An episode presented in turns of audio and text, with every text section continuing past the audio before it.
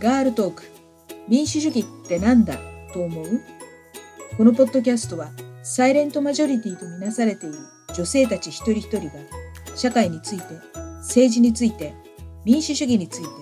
どう考えているのか考えていないのかをモデレーターとのおしゃべりを通して発信していきます。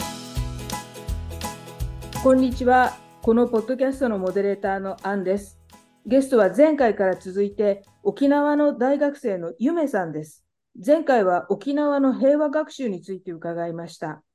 小学校と高校でゆめさんが受けた平和学習のことと、大学生になってから沖縄戦のことを市民講座で学んだことをお話しいただきました。今回は沖縄戦のことをこれからどう発信していくかについて伺っていくんですが、えっ、ー、と、その前に、あの、今の若い人が世の中をどう見ているかっていう考えも聞いてみたいと思ってます。ゆめさん、今回もよろしくお願いします。よろしくお願いします。ゆめさんが大学に入学したのは2020年ですよね。はい。でちょうどコロナ禍が始まった年で、さらに2022年にはウクライナ戦争が始まり、4年生になった今年2023年の10月には、パレスチナ・イスラエル戦争が始まりました。ゆめさんの大学時代は激動の4年間となりましたね。これまでも地球上ではずっとどこかしらで戦争があったんですけど、ウクライナ戦争とパレスチナ・イスラエル戦争は、なぜかすごく戦争が身近に迫ってきているように感じます。反戦運動も世界的に広がって、しかもかなり大規模です。海外では高校生の抗議デモも報じられているんですけど、日本では学生の動きが目立たなくてというか、私たち世代から見ると20代とか30代の若い人たちは世の中の動きと自分たちを結びつけて考えてるんだろうかと心配になってくるんですよね。沖縄戦のことを学んできたゆめさんは声を上げることについてどうお考えですか？はい。私もこれまでにはこう沖縄戦について知識をインプットっていうことはしてきたんですけれども、でも、このアウトプットっていう行動には一切移ることができていなくてですね、今後、やっぱりやらなきゃアウトプットしていかなければいけないなっていうふうに思ってるんですけれども、でも、就活をしているときに、面接の場では沖縄戦とか、沖縄戦から派生して今につながる問題について抗議活動とか、そういうデモなどに興味があるっていうことに関しては、あまり言わない方がいいかもしれないっていうふうに助言をもらったことがあります。それから、SNS とかを見ていると、沖縄の問題について攻撃的な意見をたくさん見てきてしまっていて、自分が意見を発信したり、沖縄戦について伝える場を作ることで、否定的な意見を言われたらどうしようだとか、大っぴらにするんじゃなくて、自分の心の内に留めておいていくのが正解なんじゃないかっていうふうに考えてしまって、アウトプットっていう行動にブレーキをかけてしまうというか、ちょっと一歩進めない状況がありました。でもこの市民講座受講して、受講生の方の中には自分で平和学習を企画して実行している方がいらっしゃったり、自分の持ってる意見を新聞などに投稿して多くの人に知ってもらうっていう風な活動をしている方もいらっしゃって、私もこのような、まあ、少しずつ、一歩ずつではあるんですけれども、自分の持ってる知識、それから意見を人に知ってもらうような活動をしていきたいなっていうふうに思うようになりました。そうなんですね。なんか発言すると、反対の意見を言われるっていうか、そうじゃないだろうってもう全否定されたりすることって本当よくあって、で、今のお話聞いてて、あの、私、このポッドキャストを始めたわけと同じだなっていうふうに思いました。女性は本当はちゃんと社会のこと、政治のことを見て考えているけれど、そのことを発言すると否定されたり、攻撃されたり、ものすごく不愉快な目に遭うので、ここは黙ってようと何も言わずにいることが多いんですよね。で、そんなことを続けていたら、女は何も考えてないとみなされて、女性の都合や人権を無視した社会になっていってしまった。そうじゃないよ。女性はちゃんと考えているんだっていうことを発信したくて、私はこのポッドキャストを始めたんですけれども、今、ゆめさんの話聞いて、もう若者も同じだなっていうふうに思いました。本当はちゃんと考えてるんだけれども、発言したりすると、その就活で不利になっちゃったりとか、あと SNS で誰かが叩かれてるのを見ると、なんか、ここは胸の内にしまって黙っていようっていうふうになると、上の世代は、あ、なんか若者何にも考えてないんじゃないの？なんていうふうに、まあ、誤解しちゃいますよね。で、私思ったんですけど、よく今の若者が上の言うことに従順なのは学校教育のせいだ言われますよね。映画の教育大国で描かれたように、安倍晋三が解約した教育基本法のせいで、学校は子供を国家の道具に育てる場に変わってしまった。だから、若者は上の言うことに従順で自分の意見を言わないんだっていうふうに言われます。でもね、私、自分の人格が学校によって形成されたとは思えないんですよね。私は解約される前の教育基本法に基づいた義務教育を受けました。戦後、民主主義の一番濃い義務教育を受けたんですけど、それでもやっぱり管理主義が幅を利かせていたのは同じだと思うんです。いつも管理主義的な先生たちのことを内心うるせえじじい、うるせえばばあと思っていました。たとえ学校が管理しやすい人間に育てようとしても、学校の外の世界が子供たちの声を聞いて、子供たちの考えを否定しないでいたら、ここまで若者が黙り込んでしまう社会にはならなかったんだと思うんですよね。ある調査によると、自分で国や社会を変えられると思う若者の率が日本では20%以下です。5人に1人もいない。インドで87%。民主主義国家ではない中国ですら65%なのにですよ。私たち大人は若者が活動しないことを責めるけど、その前に若者を否定しないってことをまず実践すべきじゃないかと私は思うんです。否定しないっていうのは肯定してるっていうことは違うんで、経験も知識ものりしろたっぷりある若者があさっての方向に行きそうになったら違うだろうと即座に否定しないで、より良い社会になる方向へ誘導するような大人対応をしないと。っていうことは、つまり、私たち大人世代が大人じゃないから若者にしわ寄せがいってるっていうことなんですよね。責めるべきは若者じゃなくて自分たちじゃないですかね。どう思いますか？大人世代の皆さん。と、こうやって自分の考えを長々と喋るのも、若者を潰していく要因の一つなんで、えっ、ー、と、ちょっと長々喋っちゃってごめんなさい。で、ゆめさんはこれからアウトプットしていくおつもりですよね。どんな方法を考えていらっしゃいますか？はい。今はやっぱり自分の意見っていうのを簡単に世界中に発信することができるようになってる時代で、私も SNS のアカウントを持ってるんですけれども、今までは県外とか海外にいる友人たちに向けて発信するっていうことをしてきました。でも今度はですね、発信の場を広げてみて、世界中に沖縄戦のことだったり、沖縄の問題について知識を広めたり、自分の意見を発信してみたいなっていうふうに思ってます。新聞も多くの人の目に触れる媒体として、この当書欄を活用した意見発信とか、そういうこともできればいいかなって思ってます。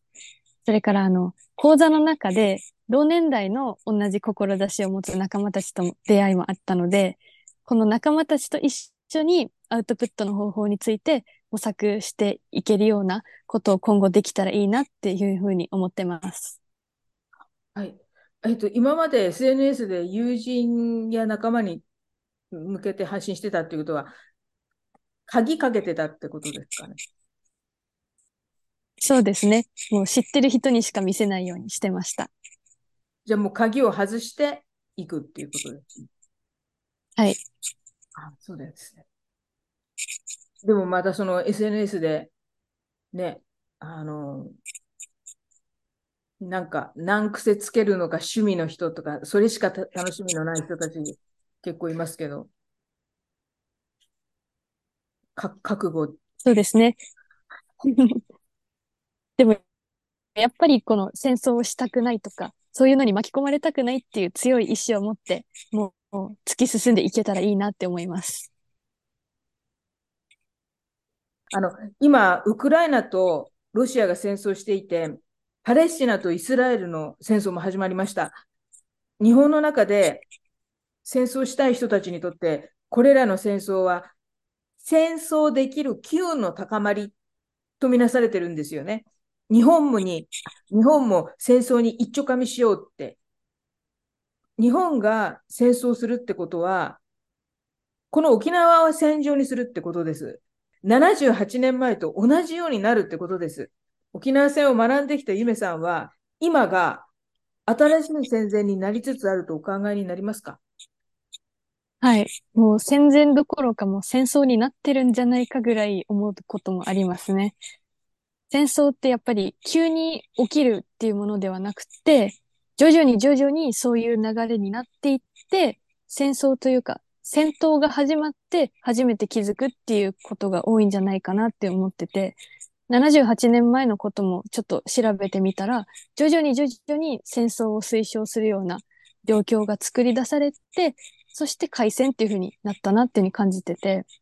で、私自身もこの大学生になってから積極的にこの新聞を読むようになったり、ニュースをチェックするようになったし、それから同年代の人でも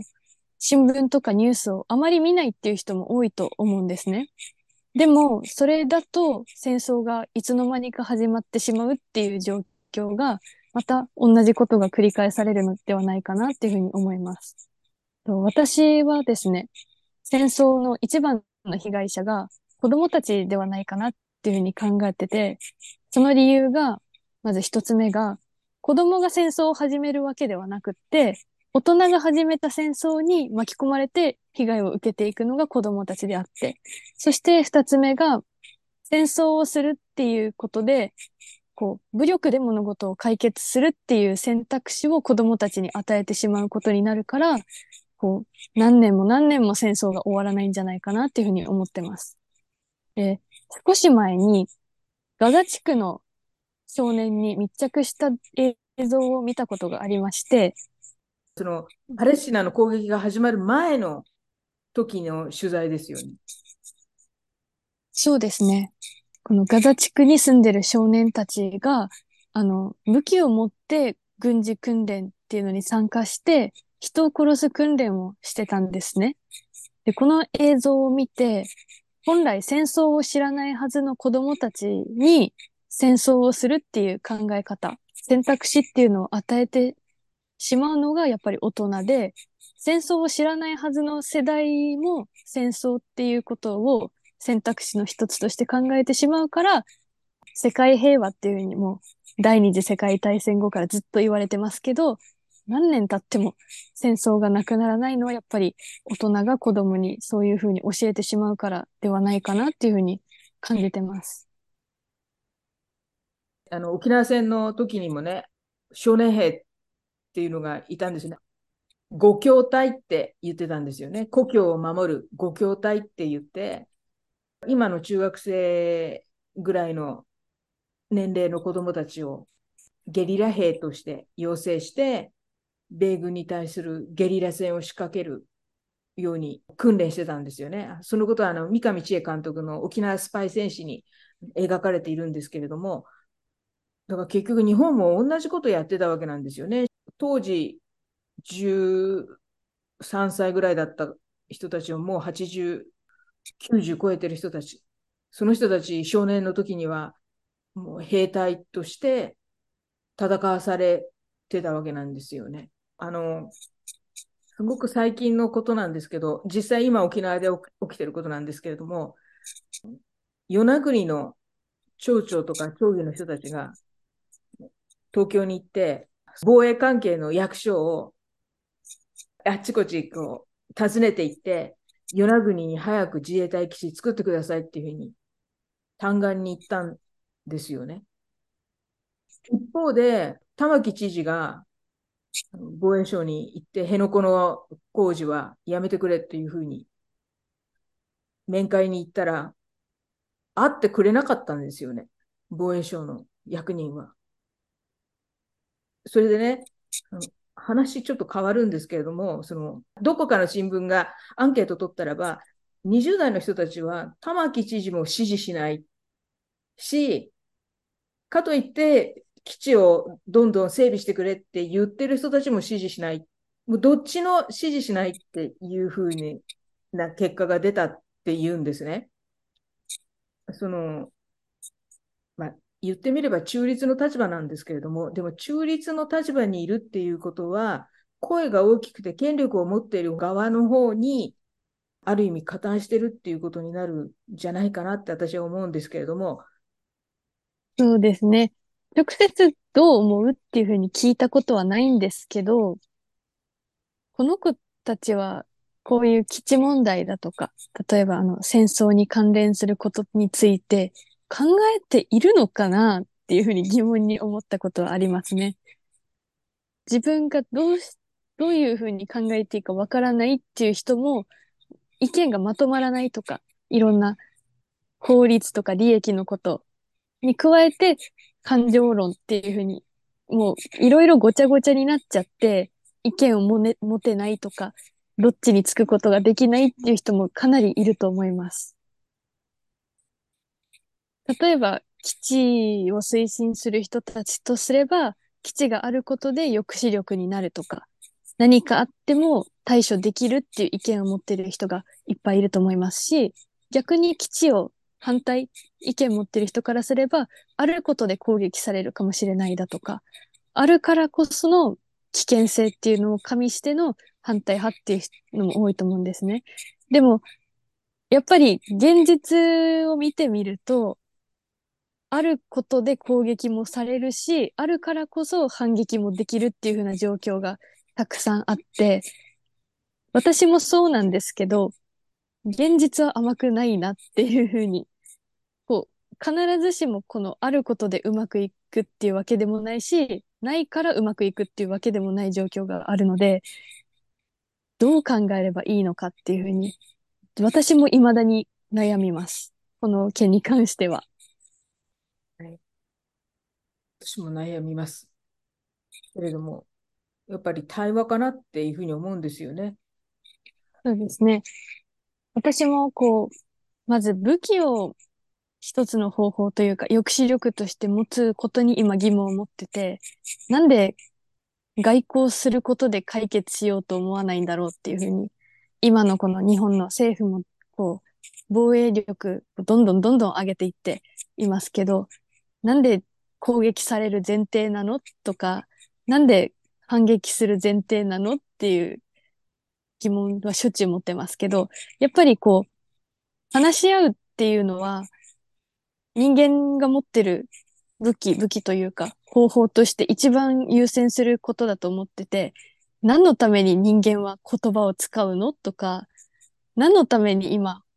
こう、世界中のことを勉強していろんな言語を喋れる人を輩出してるのっていうふうに思ってて、せっかく人間が使える言葉という道具があるのであれば、それを一番最初に使って、話し合いで、もう話し合いだと何も壊されないし、誰も傷つかないし、そういう損、損得感情ではないんですけれども、やっぱり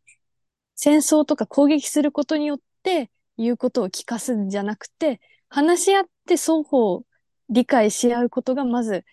一番優先するべき事項であるはずだよっていうふうに私は思います。ありがとうございます。あの、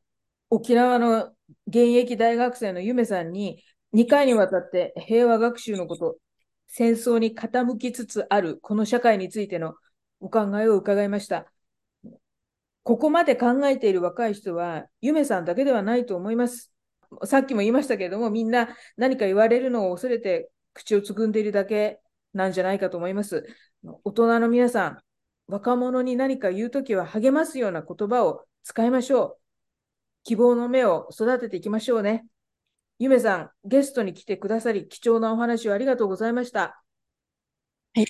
今まではやっぱり知識をもらっても自分の意見を自分の中で終わらせてしまうことがほとんどだったんですけれども、やっぱり私はもうこれから先もずっと平和に、沖縄で暮らしていきたいなっていうふうに思ってます。そのためにもやっぱり自分から行動を始めることが大事だなっていうふうに決めて、これから自分が行動をすることの第一歩として、今回このポッドキャストでお話しさせていただくことを決めました。今回はお話をたくさんさせていただき、本当にありがとうございました。ありがとうございます。本当に私もゆめさん来てくださって、どんだけ感謝しているかあのお分かりにならないと思います。貴重なお話をありがとうございました。